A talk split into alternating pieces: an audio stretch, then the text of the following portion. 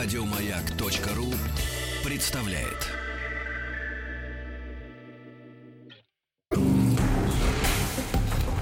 Объект 22. Эффект Стаховского. Это эффект Стаховского, объект явления и процесса, получившее название в честь исторических или вымышленных персонажей. Я Евгений Стаховский, выпуск второй. Парадокс Петрония. Парадокс Петрония – это парадокс самореференции, звучащий как «ограничивайте себя во всех вещах и даже в ограничении». Само слово «парадокс» происходит от древнегреческого «парадоксос» – неожиданный, странный. Парадоксы самореференции – самоотносимости, класс парадоксов, где понятия ссылаются сами на себя. Парадокс Петрония назван в честь Петрония Арбитра, жившего при Нероне в первом веке новой эры древнеримского автора романа «Сатирикон».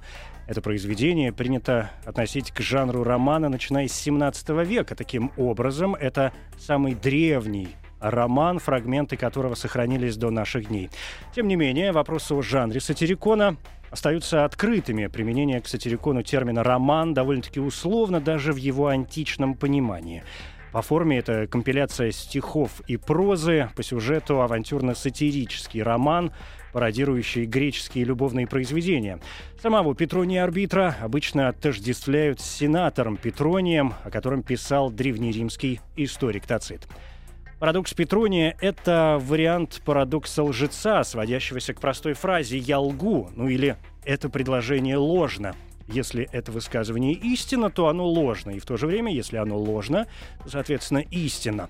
Фраза «ограничивайте себя во всех вещах, даже в ограничении» приводит к заключению, что если человек должен ограничивать себя даже в ограничении, то поскольку он ограничивает себя в ограничениях, то в итоге он не должен ограничивать себя ни в чем – но если человек не ограничивает себя ни в чем, значит, он не ограничивает себя и в ограничениях, следовательно, ограничивает себя во всем.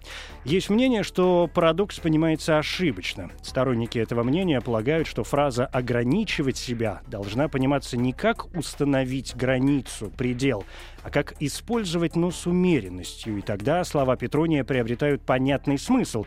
Можно использовать что угодно, но с умеренностью, в том числе умеренно использовать и ограничения, не доводя до полного отказа от чего-либо.